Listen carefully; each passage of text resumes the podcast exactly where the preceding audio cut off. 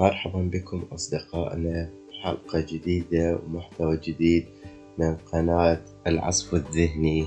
هذا اليوم راح نتابع موضوع جديد وهو موضوع نقل التكنولوجيا وتوطينها في العالم العربي. مما لا شك فيه أن التكنولوجيا لها اليد الطولة في التغيير الحاصل التغيير الاقتصادي والاجتماعي والسياسي في هذا العصر.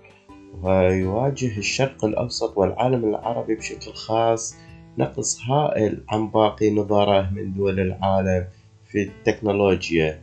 ففي باقي دول العالم تعتبر التكنولوجيا المحرك الأول للنمو الاقتصادي. أما في عالمنا العربي لازلنا متراجعين عن باقي دول العالم في هذا المجال.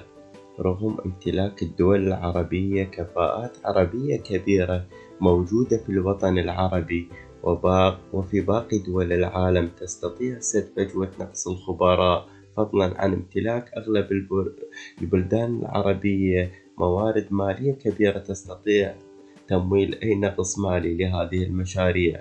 إذا ما توفرت الإرادة الحقيقية لتوطينها. وبذلك نخلق هياكل تكنولوجية تنافس الشركات الغربية والصينية وباقي شركات العالم. شكرا لاستماعكم. نلتقي في حلقة جديدة وبودكاست جديد. مع السلامة.